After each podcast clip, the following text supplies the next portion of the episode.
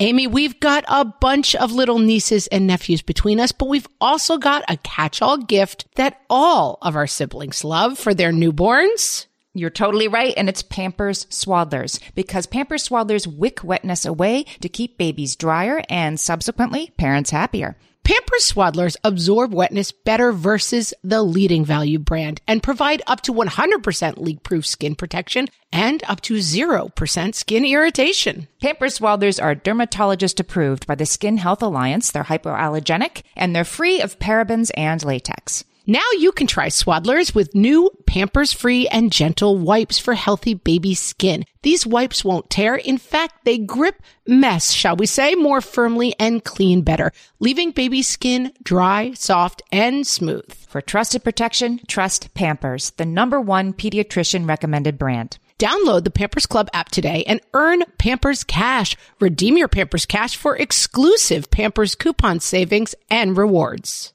Only redeemable via Pampers Club. Pampers Cash has no cash value. Who is leaving voicemail? What fresh hell? Laughing in the face of motherhood. Hey, your sister, call me back. With Margaret Ables And Amy Wilson. I'm going to my room. A podcast that solves today's parenting dilemmas. So you don't have to. I had a boyfriend in high school, you guys.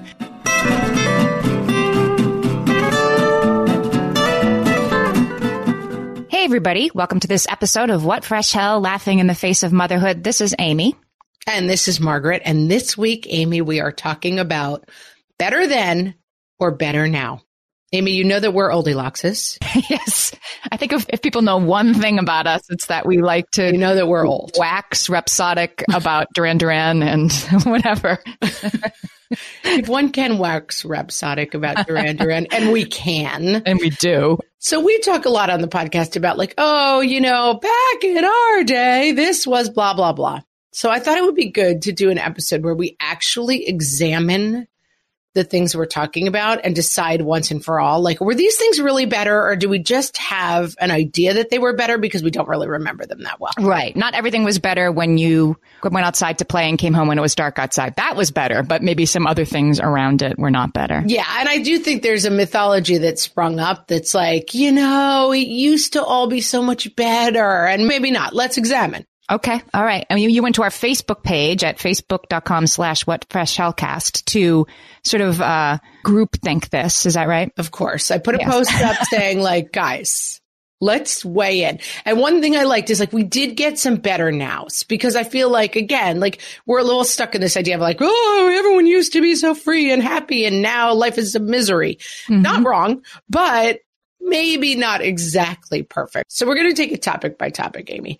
Okay. And I'm going to start us off. I'm going to just come in with a big overarching. I want to throw this out to you. Was it better then or better now? Okay. And the topic is marriage. it's a big one, Yeah. but I think it's changed a lot between our generation and our parents' generation. So let's just say when we're talking better than, we're talking like 50 years ago. You know, we're not talking like the Stone Ages. We're talking back in the day. So my mother was pregnant with me and says that she knew I was going to be a performer from the moment that she went to see Fiddler on the Roof on Broadway. And I was like dancing a jig in her womb the whole time. Every time the orchestra started up, I'd start moving. so the story goes, she knew I was born to be on the stage. There's a song in that show called Do You Love Me? This is an Oldilocks alert, clearly. Back in my day, the sort of old Orthodox Jewish couple with a huge family who've been married forever and probably got married when they were 13 or something, right? So they're like, they're old, as in like in their 40s. Right. They're old. They're probably like 42. Yeah. Yeah, yeah, exactly. Imagine like J Lo playing these. so, No, J Lo is in Hustlers, and like this is about hideously old people who are Right. their 40s. exactly. So the hideous old couple and the husband says to the wife, "Do you love me?" And she's like, "What? Why are you asking me that? I had your children. I did this. I cook. I clean." He's like, "I know, but do you love me?" And they go back and forth. And the joke at the end of the song is she says, "I suppose I do," and he says, "Well, I suppose I love you too." And that's as close as they get to saying it, you know, ever in their lives. But their fondness for each other is evident. And it's sort of like, what is there to fight about? You do this, I do that. You're not going to break up. Like the margins are so clear that it's extremely simple in a way. Although let's hope you at 14 years old married somebody that you get along with, right? Because you're stuck. Right. I mean, there's also the matchmaker song where it's like he'll beat you every night. Like it doesn't always go perfect, but I do think that this that one of the keys to what is really, really different about marriage and what you've captured perfectly by citing Fiddler on the Roof is like expectation management is so different. You know, it's like the expectation that you would just like somehow get through the horrors of life by like pairing with another person and reproducing and like marching through the days and like love and whether or not you were like passionately like star-crossed perfect for each other wasn't really in the equation. Like it takes some pressure off, right? Right. And discussions and using I statements and this is what I need and this is right. what I feel like the story I'm telling myself. It's Tevye and Golde were not spending a lot of time being like, Tevye, I want you to clean out the barn and that's a two for me. As we talk about they using a have. number system with your spouse, like Tevye and Golde were not like, I sometimes feel when you don't have dinner ready that I feel it's all, yeah, they were not doing that. They were busy like the winter's coming. We need to get the grain stored up. I think it's better to be a woman in a relationship now for sure, but not knowing what you didn't know it was definitely simpler back then. I feel like I have a split vote on this one. You're, it's going to be a split vote because that's right. Like back in the day, like being chattel and just being like, Amy, you will marry, you know, this person because they have the most cows. Like not ideal for you. Right. I had no like frustrated dreams. There was no such thing as a dream. It was right. right. I mean, that's the sticky wicket, right? Like if you have no dreams, you never feel disappointed, but is it better? I don't know. Then again, I do think the simplicity of like my parents met got engaged six weeks later, got married three months after that, and were married for 50 years. But they were both Irish Catholic, second generation immigrants from Ireland. And they just had very clear expectations of what was going on. Like basically, like the dad worked, the mom stayed home. You could pursue stuff, but really that was the dad's thing. Like I think that there was a lot less like friction because you weren't waking up and inventing the day every day. And yeah, who you were supposed to marry, right? It was sort of four blocks this way or four blocks that way. My mother-in-law tells the story of her grandmother not thinking very highly of her bringing home a fellow who was Irish Catholic instead of Italian Catholic. Oh, we had that in my family. Huge scandal. Yeah. Like that was a big, like, whoa, well, can this work? He's from another parish, which was like you could hit it with a stone. Oh, the same thing. I mean, there it's lore in my family the day Aunt Lucille brought home an Italian. It was like, wait, what? This is insanity. yeah. So okay, split vote on that one. I'm going to say split vote. Like a lot of the things of like, I think of my parents and I think of my friend who's like African American guy from the kind of inner city Philadelphia who married like evangelical Christian from like a hippie town. And it's like they have to start every day being like, what are the rules? Are like, yeah, like there's just no roadmap at all, which in some ways is exciting, but in a lot of ways, like I think it's a little bit easier to be like, we know the answer to 10 of these questions. We're only answering the 11th every day. Whereas my friend is like, we have to answer 11 questions every day when we get it. Yeah, that's really interesting. Not better, not worse, but like, but surely different. Surely different. And I think a lot of the like pathosy, anxiety ish, like, wait, what's it all about? I don't know if I'm totally self actualized is from this problem of like, you can have anything you want, which is good. But on the flip side, you can feel kind of disappointed by it. All right, let's pick another one. This is just a fun one. Rosie from our page says, we miss our blockbuster ritual of movie night. There was something way more oh. special about driving to the blockbuster and browsing the rows of movies to go with your popcorn and candy rather than mindlessly scrolling through Netflix. Although this is a very different topic, it points to the exact same problem. What is that? What's too many choices? Yep too many options. When you can watch literally any movie ever made in 30 seconds for just 3.99, it makes it hard to pick a movie, right? You used to Of course, and raise your hand unless you're driving that like you and your husband have sat there and just scrolled movies for 2 hours and then like, now it's late, I guess we'll go to bed. Right. It just happens all the time. You younguns will never know the joy, right, of walking into the blockbuster and sort of what was left was what was left. Teen comedies, you know, there might be 3 left and you had to pick one. Yeah, and Zoya, Z O I A. How would you pronounce that name? I guess Zoya. I'm going to say Zoya. Zoya, I got it now, I think.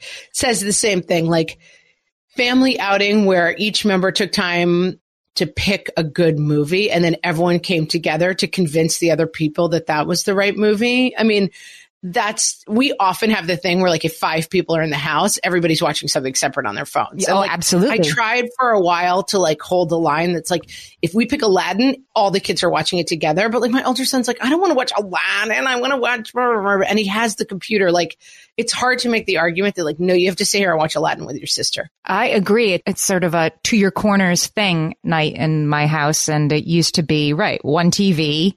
There are three things on before I'm going pre blockbuster. Like there's pterodactyls in the sky and Wow, you're going way back. and you could watch Love Boat or nothing. The pterodactyls are flying. Yeah. Right. And so that's you watch Love Boat. It was great. Well, you were a little bit more, our friend Jill Kraus, who's at jillkraus.com, she just lived for two years with her family in an RV and she, we had her on the show and she talked about that. Like the RV kind of forced a lot of those kind of family interactions where you're like, we're all in this together. Like we're all going to watch TV now because the space was so confined that it was like, you kind of couldn't all be doing your own thing. So it's like, she talked about like, oh my gosh, we would have family movie night. And it was a total revelation because like, it's something to do that's not like just being bored in the RV and everybody would gather around. So I guess we all have to move into RVs, Amy. Better in RVs. Rosie Walsh kind of takes off on that and says she agrees with Zoya. I agree. It kind of goes hand in hand with having to walk down the street and knock on your friend's door and ask their mother if they can come out and play. yep. I mean, that's technology, right? Like it's very, it helps with a lot of things, but it's kind of isolating technology, you know? It was, it was, yeah, different when the only way you could tell if somebody was home were the bikes on the front lawn, right? Or by saying in, in the town where I grew up, kids would just stand outside somebody's house and they'd say, hello for Amy. They'd yell like that. Like you couldn't knock on the door. That wasn't cool, but you couldn't just text them and say, come outside either. So it was hello for blank. And Yeah. You, love hearing that stuff. I'm like, you just had to wonder if somebody was home and then hope they'd come outside because you weren't going to knock on the door and talk to their parents. Of course, they would never talk to anybody's parents either. That part they understood, just that you had to yell up to their window instead of texting saying, I'm downstairs, come out. And Gretchen has a really funny take on this, which is being able to call someone 87 times and they didn't know you'd called. like if you had the boy from school, like you would call and then hang up and call and then hang up and like they had no idea how to know. This is like way back in the day before I think there was something called star 69 or something. You could, you could check who had called you. You could hit on your phone star 69. It would tell you who had called last. But like before that, you could just operate with complete impunity. You could prank call people. Sneaky drive-bys and prank calls were more fun than social media. Prank calls. Yeah. The idea that you would answer the phone and not know who was there. You just had to answer, right? I mean, I guess telemarketers weren't really a thing yet. So that was better then. But the idea that you just had to pick up the phone and wonder who it was. I'm going to say that was better then. It was exciting. It was like getting a letter. I mean, it's so exciting. It's not like an email. Mm-hmm. Yeah, my brother in the day used to answer the phone. We were taught as children to answer the phone. This is Margaret speaking. And he would answer the phone. This is John speaking. And I still call him sometimes and he's like, this is John speaking. And I'm like, you have caller ID. You know, it's me now. Like we can drop this. We don't have to do this anymore. My ringtone has already indicated that it's your sister. So just Yeah. You know who it is. start talking. Yeah. And the thing is, I was saying to my sisters recently that like somebody called me and they said, your voicemail is full. To which I responded, what is voicemail? Like who is leaving voicemail? like, is this build a fire and like go live outside voicemails? And I checked my voicemails and every single voicemail was this voicemail. Yo, it's your sister. Call me back. From both of my sisters 400 times. And I, I, I said to my sister, I'm like, I think we can drop the voicemail thing. I think we can just agree as a community of sisters that when I see your name on the phone, I should call you back. Like we don't have to leave the message. It's like, call me back anymore. We could skip it. Yeah, I haven't fully adopted that yet, but I am definitely with you on there shouldn't be voicemail anymore. Although that's so sad. Like someday these voicemails would or should be precious to you, but not if it's 200 versions of, hey, your sister, call me back. Like that is not something you'll treasure someday. Yeah, there's no way to sort through that. Uh, No, there's no treasuring voicemails. Just let go of that. Your great great grandchildren will listen to the MP3 of you saying, yeah, it's your sister, coming back. like, Yeah, no, they won't. hear that again? Oh, that's really her. That's like the kind of line of thinking that leads to hoarding. Like, no, delete the voicemails. Krista also has a really funny take on this. Phones were better before only because you could slam the receiver down to make a point. Hitting the end call button just doesn't do the job. She's not wrong. Yep, like slide, I'm mad at you, right? Right. It's just not the same to be like, I push this button off. I just don't think people hang up on each other anymore. It used to be like back in the day, you had these like heavy plastic phones with heavy plastic, what do you call Receivers. the part? Receivers. I believe that's called a receiver. It is. And like the only place you can still see these in movies where people are visiting people in jail, like they pick up that heavy handset and they talk to each other. Like that's the only place this still exists. And you can still see it in jail movies sometimes where people are like, I'm disgusted with your behavior. They slam down the jail receiver. But like in the old days, you could do that like three times a day. And it was very, I think as a nation, we probably have a lot of built up stress because we do not have the experience anymore. You said this about your house. You have like pocket doors. Like if you slide Yes. a pocket door, it's not the same. Every once in a while, my queen will really get into it and he'll do a real operatic performance and be like, I'm going to my room. And he'll storm up the stairs and we have really cheap doors. They're made of like balsa wood basically and he'll slam it. And even that is not as satisfying. We used to have like really big oak doors in my old house. Boom. You could really make a point with those. They don't make them like they used to. No, that was better back. Even doors were better back then. You know what else was truly sort of better back then was the sort of single tasking nature of the phone. So I would talk to my boyfriend every night, right? And when I was in high school, Amy's just pointing out she had a boyfriend in high school to make you guys feel that worse. I had a boyfriend in high school, you guys.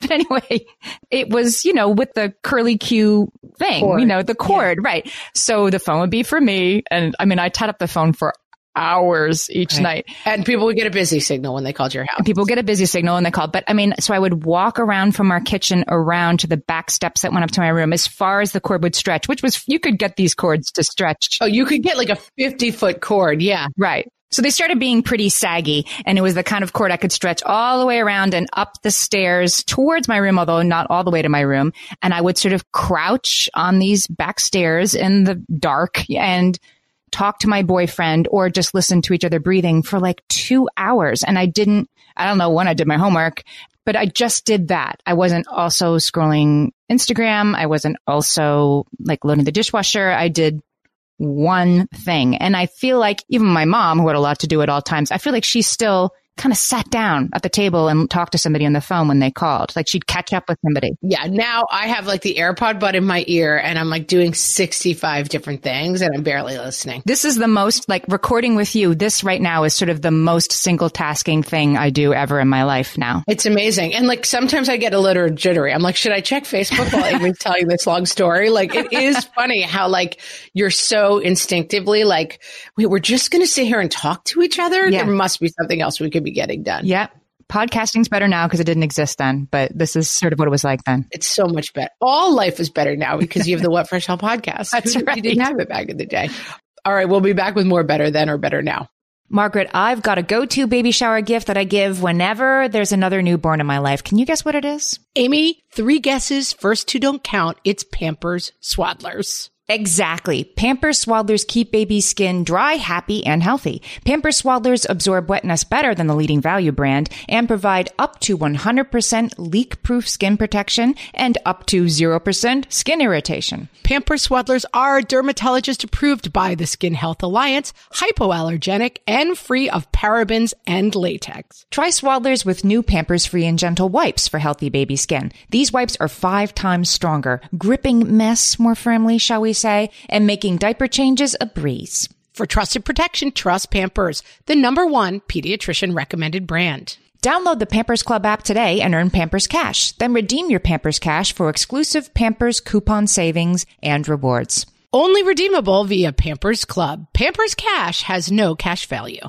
Amy, you know me well enough to know that my daily power breakfast is toast with peanut butter on top. Toast with peanut butter. It's also, by the way, one of my favorite power breakfasts. So we agree on that thing. We were recently together and we shared some toast with peanut butter. And I'm going to tell you, we used Hero bread. It adds even more protein and fiber to that combo without adding any more sugar. Hero Bread has remade the carby, empty calorie bread products into versions that include no net carbs, zero gram sugar, and fewer calories, plus more protein and fiber, while still being super fluffy and delicious. I was not sure that that particular combination was going to be possible, but Hero Bread has figured it out. Yeah, this is one I'm glad they let us try. It's like it really tastes good. I've been trying to add more protein to my diet, and I would have thought that a hamburger rolls was not the place to do that, Amy. but all of Hero Bread's products, from rolls to tortillas to croissants, we please, offer protein and fiber, zero to one grams of net carbs and zero grams of sugar. Start your Hero Bread bundle on their website and get 10% off your order. Go to hero.co and use the code motherhood at checkout. I like this bread, people. It's H E R O dot C O and code motherhood for 10% off your order of Hero Bread. Okay, Amy, we're back and we're going to lead in and we're also going to lean in. we're going to lead and lean in. You should always do both if you can. We're doing it all. We're going all in on a better now. Okay. And it is, I agree 100% with Jessica here, who says on our Facebook page, going to come out possibly controversial and say kids' clothes are better today, both in quality and style. I was gifted some vintage baby clothes and they were all polyester blends, scratchy and stiff with no stretch at all. Teeny tiny stupid buttons and ribbons everywhere. So entirely useless and ridiculous. That's not controversial at all, Jessica. I think baby clothes are definitely better now. Jessica, as the kids say, is biting my style because I have recently adapted a new bit on the show where I'm always like, I'm going to come in hot and controversial. And then Amy's always like, no, everyone thinks that. Everyone. and so that's what Jessica is doing here. She's like, major controversial point, not at all controversial. We completely agree with you. Definitely agree. She does say, though my girls did look like tiny porcelain dolls in fancy dresses until they started crying and trying to tear them off. So yes. Yeah, you keep all the cuteness while they're also more comfortable. There's snaps instead of buttons. There's Velcro. There's all sorts of things that makes dressing our kids easier. Even the cuteness level, I'm going to argue, is far better. Like when I noticed a difference between shopping for my oldest who was a boy and then shopping for my youngest who was a girl. Of course, it's still like 95% of the store is girls' baby clothes. And then there's just like this little corner for the boys. But even in that five years, there was a new dawning and there's so much more like gray and yellow and unisex stuff. And I think it's better, better. I agree. I will have one piece of pushback, which, what do you call it? My bee in my bonnet, you know, Amy, mm-hmm, disposable mm-hmm. world. one thing that I don't love is like, I don't think children's clothes needs to come in like a seven pack. You know, like you get the little leotard thing and it's like, you get 12 of them. And then like six people give it to you. You have 36 of them. Like we don't need that many changes of clothes. Mm-hmm. It's disposable world. All that Maybe fabric is going to exist. The one thing that is the positive is I remember like I was babysitting my nieces and nephews, my sister-in-law's kids, and one of the kids was toilet training and had a really gross accident. And I was just like, oh, I had uh, no kids. I was like a college kid. I was like, this is the most disgusting thing I've ever seen. And I'm in college. So I was grabbed a scissors and I cut the outfit just off of him and threw it away. and my sister-in-law was kind of like, I can't believe you did that. Like you just take it off and wash it. And I was like, oh, there's no way I was going to somehow involve myself in getting this outfit off. So I do enjoy being able to cut the outfit off and get rid of it. That's right. Disposable world. Uh, my kids were just asking me about that. Like, how can you deal? And I was explaining that there must be some sort of biological sort of acceptance that you perceive your own kids, you know, poop and throw up and whatever is sort of neutral. Certainly not positive, but it isn't like, oh my God, I'm going to cut this off with the scissors so I don't have to touch it. Right. In the same way that you perceive your own bodily odors as kind of neutral and that other people's are wildly offensive, it's like there's some gene in there where you're like, oh, this is okay to me. Here's what I'm not neutral on. Okay. Maternity clothes are better now, also. 100%. My sister sent this in. She says maternity clothes are definitely better now from what envious older women have told me. For sure. Cause there's Lycra now. Right. You look like a regular person. Yeah. It's stretchy. I'll tell you the problem with maternity clothes. Getting out of those maternity pants. My same sister-in-law came to visit me when my babies were like eight weeks old and she's like, let's fold up all your maternity stuff and put it away. And I'm like, no, no, no, it's very comfy on my poochy belly. And she's like, no, you got to get rid of it because if you don't get rid of it at eight weeks, you'll be in it five years later. And she's not wrong. You do learn from maternity clothes. Speaking of disposable world, I mean, I had two pairs of pants and I wore like Monday, Tuesday, Wednesday. Like I just kept switching my two pairs of pants. I wore them for six months and then I never wanted to look at them again, but I did realize I needed two pairs of pants, not 20.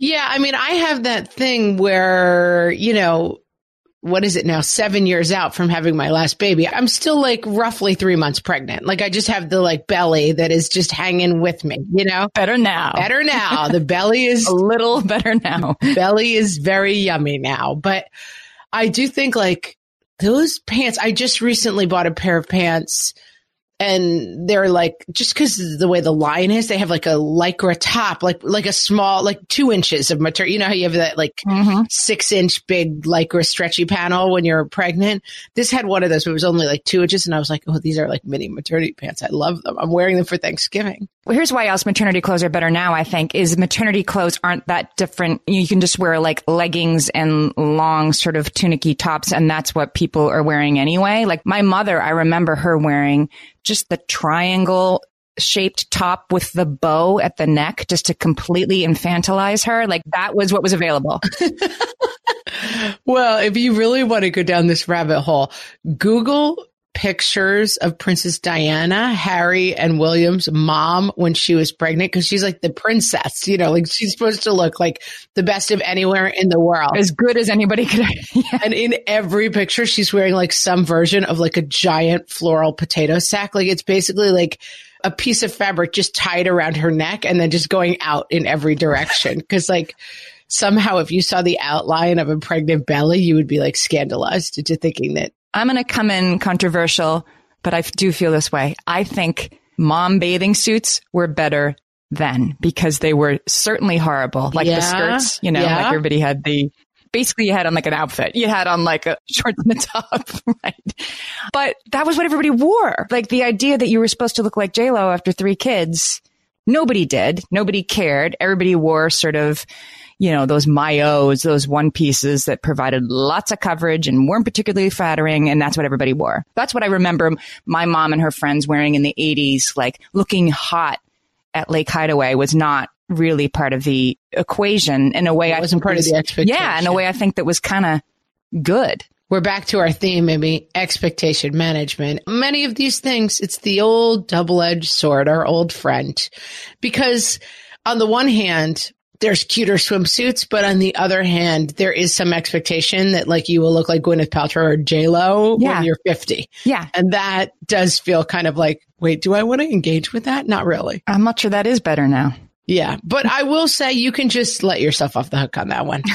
I just rock like a some sort of speedo with a little skirt over it and I'm done. Nobody's looking at me. Who cares, right? Yeah, we should go back to the time of who cares who's looking at us. I think that was better. Yeah. What we did a great episode. You go back and listen to it called Let's Not Care What We Weigh. And it's like, yeah. you can just do this in your mind. You can just actually for your mind.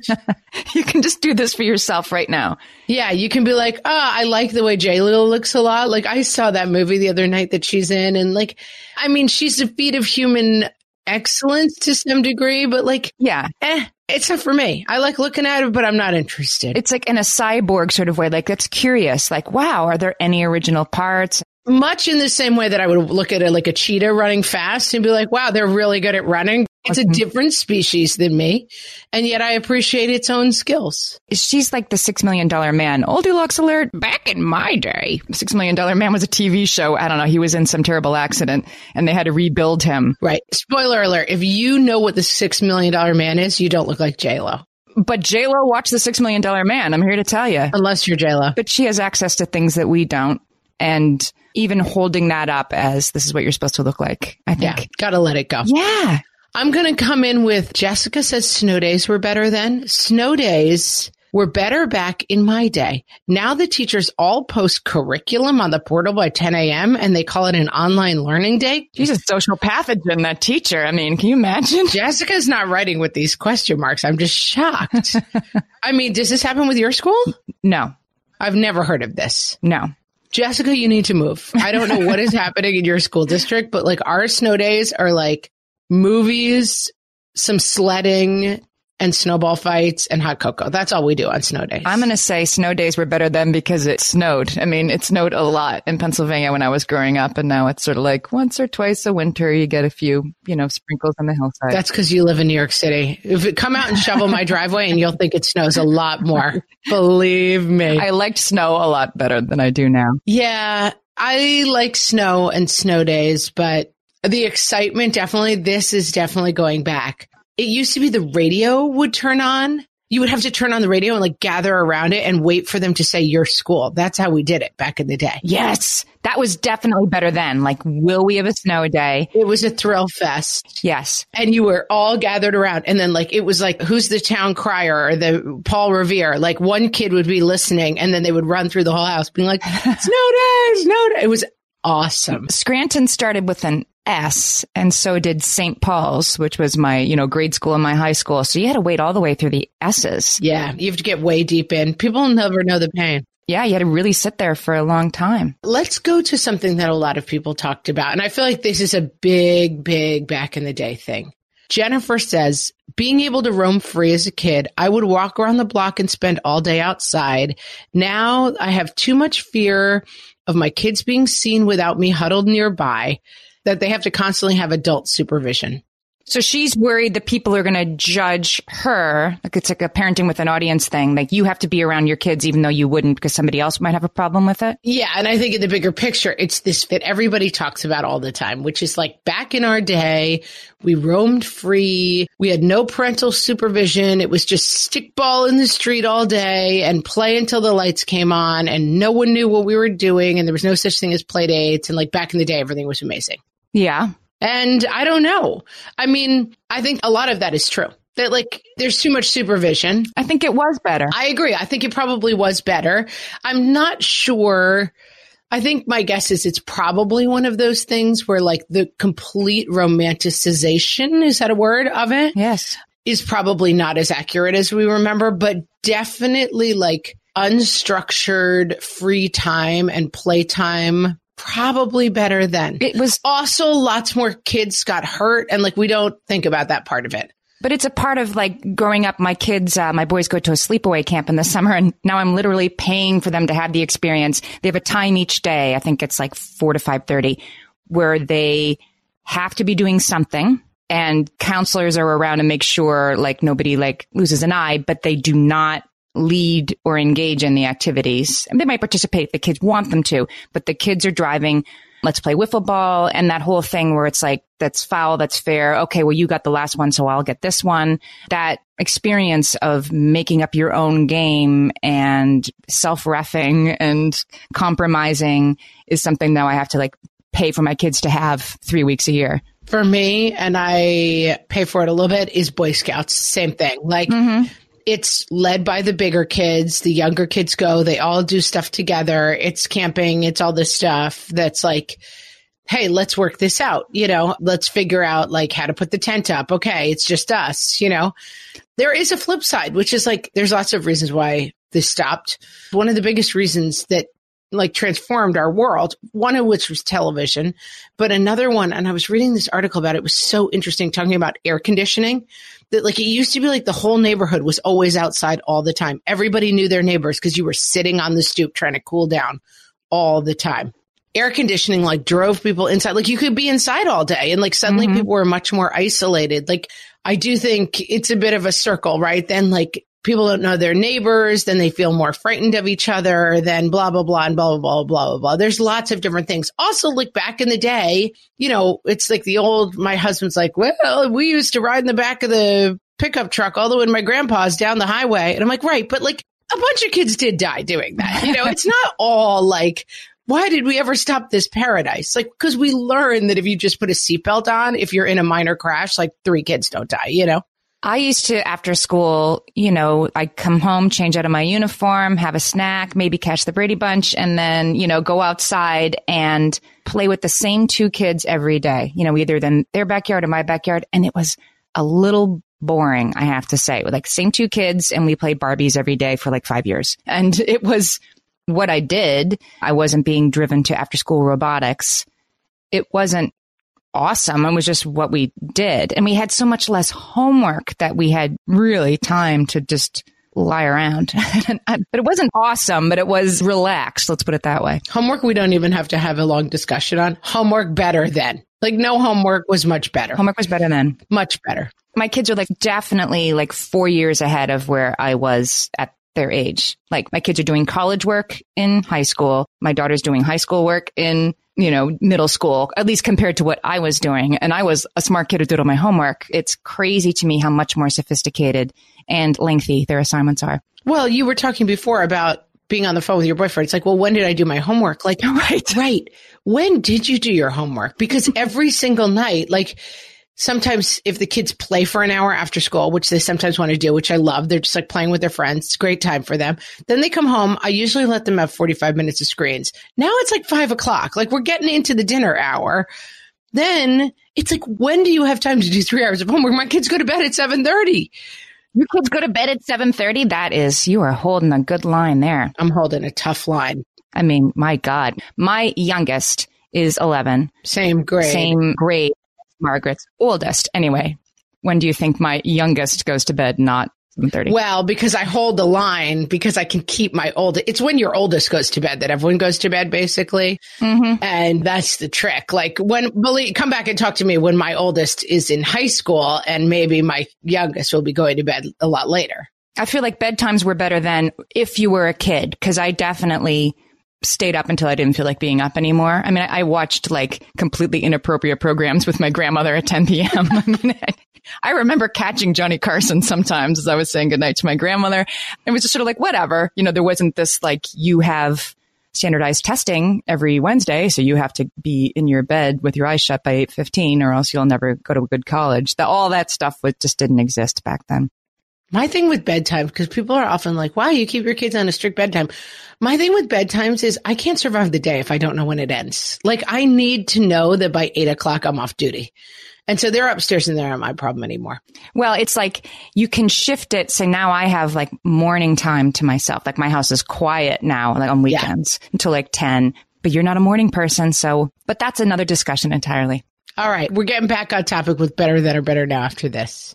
Margaret, I've been at the research again, looking into metabolic health and more importantly, metabolic flexibility, which turns out is the key to improved energy levels, better sleep, better fitness, all the things. And I found out about all this because we got a chance to try Lumen, the first handheld device that helps you manage your metabolic health. Lumen works when you breathe into it. If you do that first thing in the morning or after a workout, Lumen measures your metabolism by measuring the amount of carbon dioxide in your breath. It's science, people. That lets you see exactly what's going on in your body in real time. Then you use Lumen's app to get tailored guidance to improve your sleep, your nutrition, even stress management. If you're interested in figuring out the effects of different sorts of foods on your body, Lumen is a really cool way to see what's actually happening as your body burns different fuel sources. If you want to take the next step in improving your health, go to lumen.me and use fresh to get $100 off your lumen. That is L U M E N dot M E. Lumen.me and use the code FRESH at checkout for $100 off. Thank you, Lumen, for sponsoring this episode.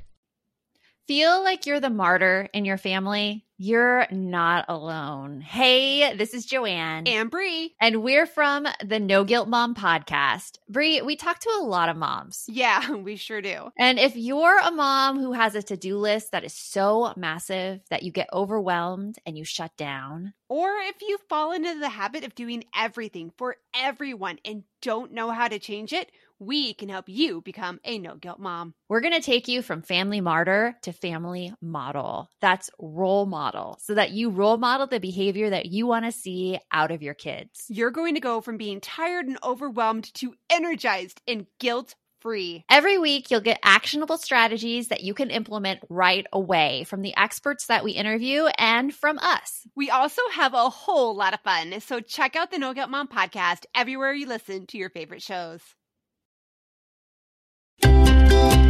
Okay, today on the podcast, we're talking about whether things were better then or if they're better now. So I figured we'd talk to some people from now to see what they think. Do you think things were better back in mom's day or now? I think they were better now.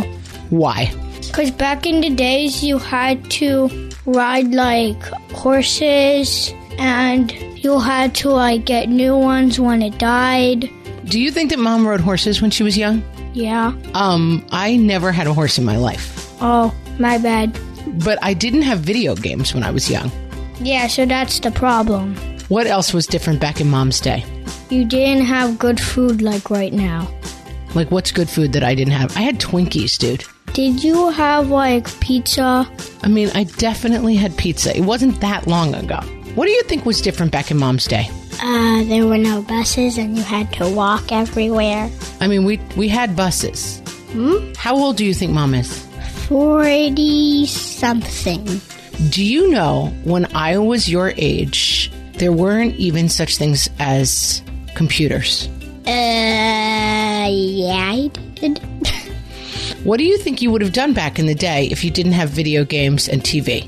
Biking, skateboarding, playing outside. I mean, that sounds kind of better than video games, doesn't it?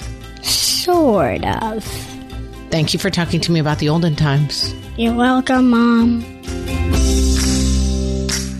Okay, so we're back. Here's a better now from Colby. She says digital cameras are way better nowadays. So many disappointments back in the day when you spent a fortune to develop film only to find out you cut everyone's heads off or your thumb is in like half the pictures. It shocks me. My husband's does still kind of live in the world of you take a picture and hope it works out. Like instead of take a picture, look at it. And if somebody's eyes are closed, you take another one. Yeah.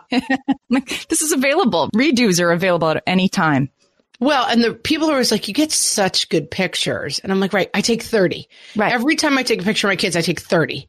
And then there's one good one mm-hmm. usually. And that's the key to taking good pictures. You take a million. We recently, over the summer, we were at kind of like a, a site of family history, shall we say. And we had many different generations of the family gathered together. And I was like, this is a great time for the picture. And so I was lining up the picture. And then this woman was walking by and I was like, would you just take it for us? Cause I want to be in it. It's like the family site with all the family members of the generations gathered. Here we go. I said, we'll take a couple. We'll, you know, take 10, let's say. Take them, take them, take them, take them, take them. We say goodbye to everyone. We all go off in our different directions. And I got back home like that night and I was like, oh, let me look at the pictures. And her thumb was in front of the lens in every single one of them. Oh no. And I was like, this is like the old times. like I should have checked, you know, usually you just turn around and, and look, but I was busy saying goodbye to the family, whatever. I was dying laughing. I mean, and what's really awful about it is her thumb was only in like a third of the picture. So you could see how good the picture was, except for her giant thumb was in, like it was torture. Oh my God. I mean, back in the day, like you have like framed photos that were terrible photos where somebody had their eye closed or whatever because it was sort of what you had. I have so few pictures of my high school and college years because yes, you'd take the film to be developed. Half of them would just have like a huge like sunburst in the middle of them and you couldn't even see what it was supposed to be a picture of. Right. But you would put it in the album anyway. Yeah. You'd be like, all right, if you could see someone vaguely in the background, you'd be like, we'll just put it in. And now that you have, I'll tell you what's, what else is better now. The phone, just that you have your camera, your video camera, like that it's with you all the time. You capture so much stuff, where you parked, you know, the hours of the dry cleaner, like whatever. You have at all time a way of capturing information. Flip side is, of course, the people who video the school play on their phones and block your view. Yes. Like, guys, listen up. Please, I beg you from the bottom of my heart. You're never going to watch your iPhone camera version of the play. Just watch the play. yes. I totally agree. They hire somebody to stand in the back to make a horrible video that you will also never watch. You also never watch, right? But just to have that version that you'll never watch and just use your eyeballs to watch and participate in the life that is your kids play, the soccer game, whatever. We don't have to be documentarians of our entire lives. You're not Ken Burns. Relax. Just try to live a little bit more outside of the camera lens. I say this for myself. I'm not just yelling at you, although I do like yelling at you. I do remember when the phone thing sort of came online. Like my first kid, no cell phones. Like if I went to the playground to push him on the swing or whatever, I, you know, had to stand there like a loser and maybe talk to somebody. And then when my second kid Oh, was born, The there was like Palm Pilots and Treos and that kind of thing. So you could check your email while you were at the playground. And I loved it because it's so boring sometimes to stay. I mean, it's a New York City or a big city particular thing, I guess. Like we don't have a yard, so you have to take your kids somewhere to play and then stand there. And that, I hated doing that. And then once you had the phone, of course, you need to be still watching your kids, but it was immediately like, oh, I have something to do while I'm standing here. Yeah. But then it becomes kind of the baby Yes. rattle where you're like, I cannot, I can't exist. like, I can't be in an elevator. God forbid I'm in an elevator and I have to not look at my phone for two seconds. And For like the third floor, you better have a, a phone to look at. Yeah. yeah, it really is like you're just like a rabbit after the pellet all day. And you know what else is better then is an elevator without a TV in it, a gas station pump without a TV on it. The taxi drives me crazy. You get in, it's like, hey, I'm Jimmy Fallon. And I'm like, Jimmy Fallon, listen, I like you. You do good work. But right now, I'm just trying to get to the doctor. Shush, shush. yeah. And they have touchscreens where you can mute it, but none of them work. Right. And I think this is totally built in. Like, oh, do you want to listen? Like, no, I already muted you and I'm going to mute you again. And like, no, but, oh, you might want to listen. No, I don't. Yeah, it's definitely like WALL-E, you know, the thing where like everyone go to space in your face or whatever. It's like there's just, you know, there's video screens everywhere just playing messages at you. It's like, You know what else I hate? I'm going to say was better than airplane announcements like fasten your seatbelt. It was better when the flight attendant stood in the middle of the aisle and told you how to do it. Now that they have these like, oh God, the, the mimes. yeah, like the videos that are trying to be funny, played at like deafening volumes. Maybe your baby like is finally falling asleep on the plane. You haven't even taken off yet. And then it's like, welcome. It's the wacky fasten your seatbelt videos need to go. That is bad. I'm not a huge fan while we're on this topic. Better than when you just got out of plane and flew. I don't need a Oh, comedy yeah. show from the people. Mhm. I just like to get on and go to my destination. Bit of a nervous flyer. I'm like, just put me in my seat and act competent and get us there. I will say, Amy and I were recently on a flight together and the pilot came out and he was like, here's what we're going to do. We're taking off. And I was like, I want this on every flight. Like the competent looking pilot being like, here's the plan. And then he goes, gets in the cockpit. I was all for that. He was so handsome. We were like, whoa. I'd rather have that than like, he was also very hunky, which didn't hurt. I was like, oh, Captain Justin. Let me take us in a different direction because I think this is an interesting one. Mira says, better now. Much more tolerance and understanding of diversity now. Much better for kids growing up to understand that people come in shapes, sizes, and colors and genders and sexualities, and that's okay. Still a ways to go, but progress on acceptance and tolerance has been made. And there's a sympathetic voice there for anyone growing up and feeling different. Diversity is much better now. Kids are, I like this one. Smart. yeah, kids are allowed to be who they are. Bullying, sort of actively bullying is seen as in very poor taste, I think, by the average 10 year old in a way that it was accepted 30 years ago. Yeah.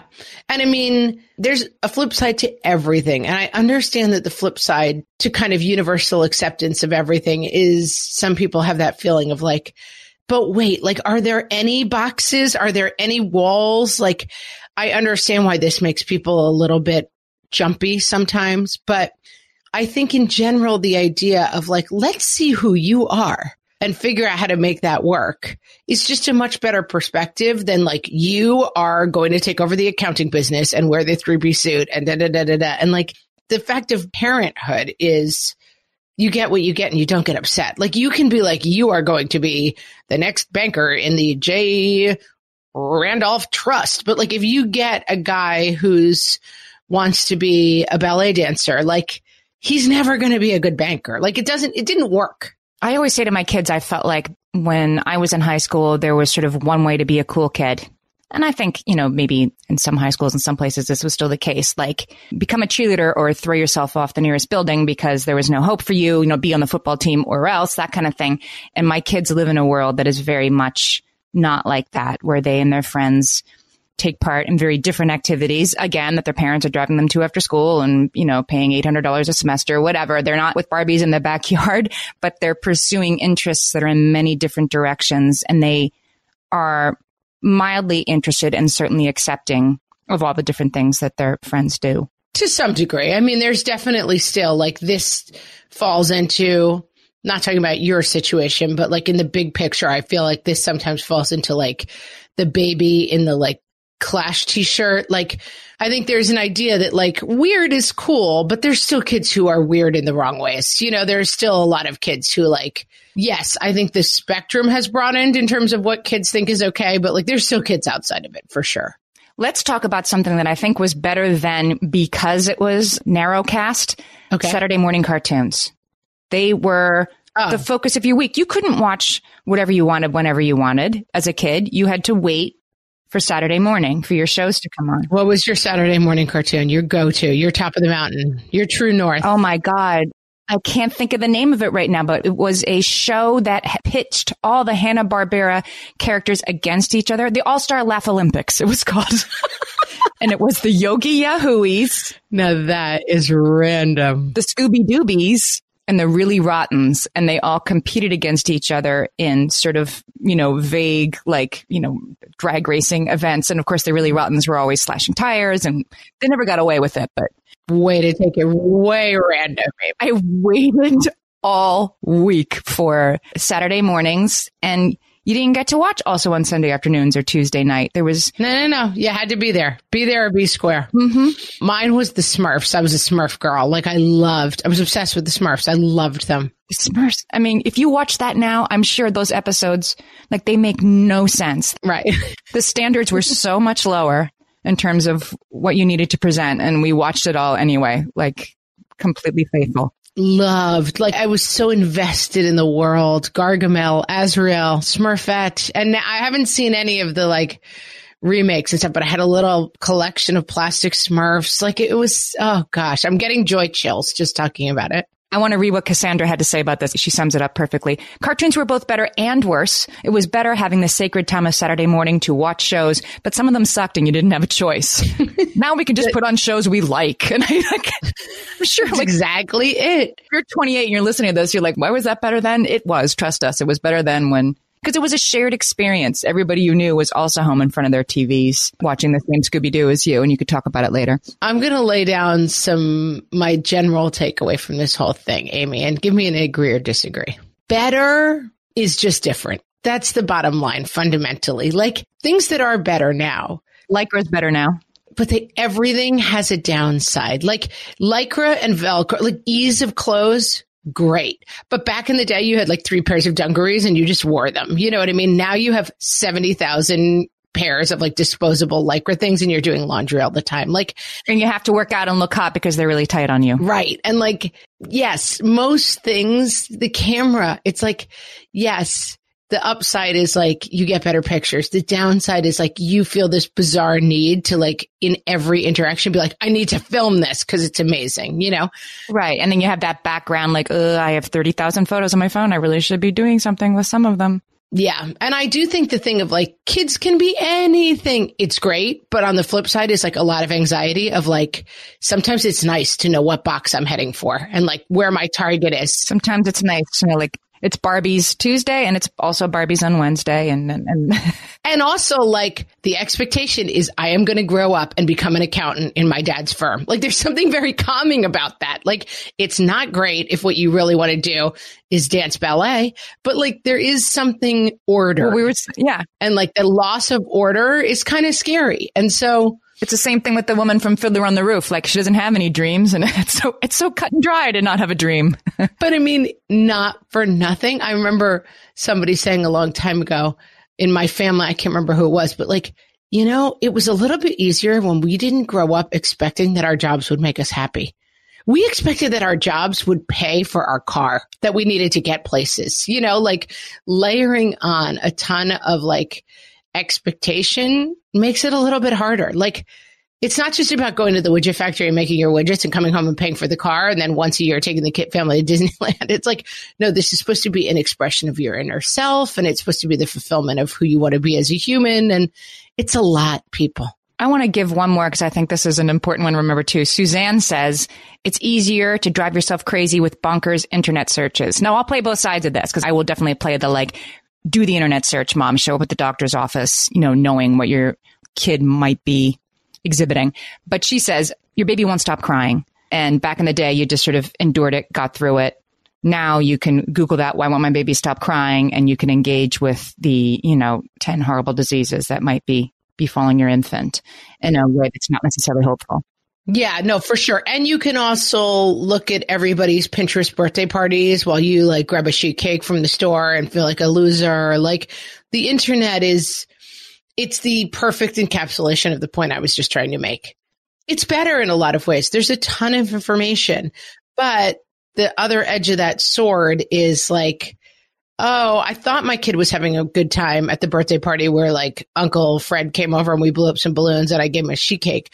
But now I see that what I really need to do is recreate my entire house as Hogwarts and have like dragons flying around the backyard and build, rent a train that takes them on the Hogwarts Express or like that's what's, and enough already. Like, relax. Go back to your sheet cake. You're fine. Keeping up with the Joneses used to be like the people on your block. Literally the Joneses. And maybe they were losers. Right. You know? maybe. Depending on your neighborhood. Maybe you really had it easy. Right. Now you're comparing to literally anybody who's ever thrown a Harry Potter birthday party. Literally. That way madness lies. And like some of those people have a staff, mm-hmm. you know, and some of those people have like a set decorating crew. Amy, I'm just going to say it. We solved it. Did we? We did because we know that everything that's better is worse and everything that was better was worse. Okay. Right. And better. Yeah. That's the thing. Yeah. We can wax nostalgic about the past or we can enjoy the comforts of today. I think we yearn for the simplicity and fewer choices of the past in a lot of ways. And as you said, what did you say about deciding not to care about what you weigh? You can make that happen right now. Like that's available to you. That option is always available to you. Less is always available to you. Thank you for letting me know that. You're welcome, Amy. and guys, we want to know what you think is better then, what you think is better now. Come see us on our Facebook page at facebook.com forward slash what fresh hell cast. You can also find us on Instagram at what fresh hell cast. We'll definitely put up some pictures of some better than questionables. Sure. and you can find us on Twitter at WFH podcast. And as always, you can find all our episodes, all the research we usually do, all kinds of stuff on our website, which is whatfreshhellpodcast.com. Guys, go tell a friend about What Fresh Hell. Help us to find some new people. Leave a review on iTunes. Help us to find new people. It's better now that there is What Fresh Hell podcast. That is better now. you can review us away, guys. And uh, we'll talk to you next week.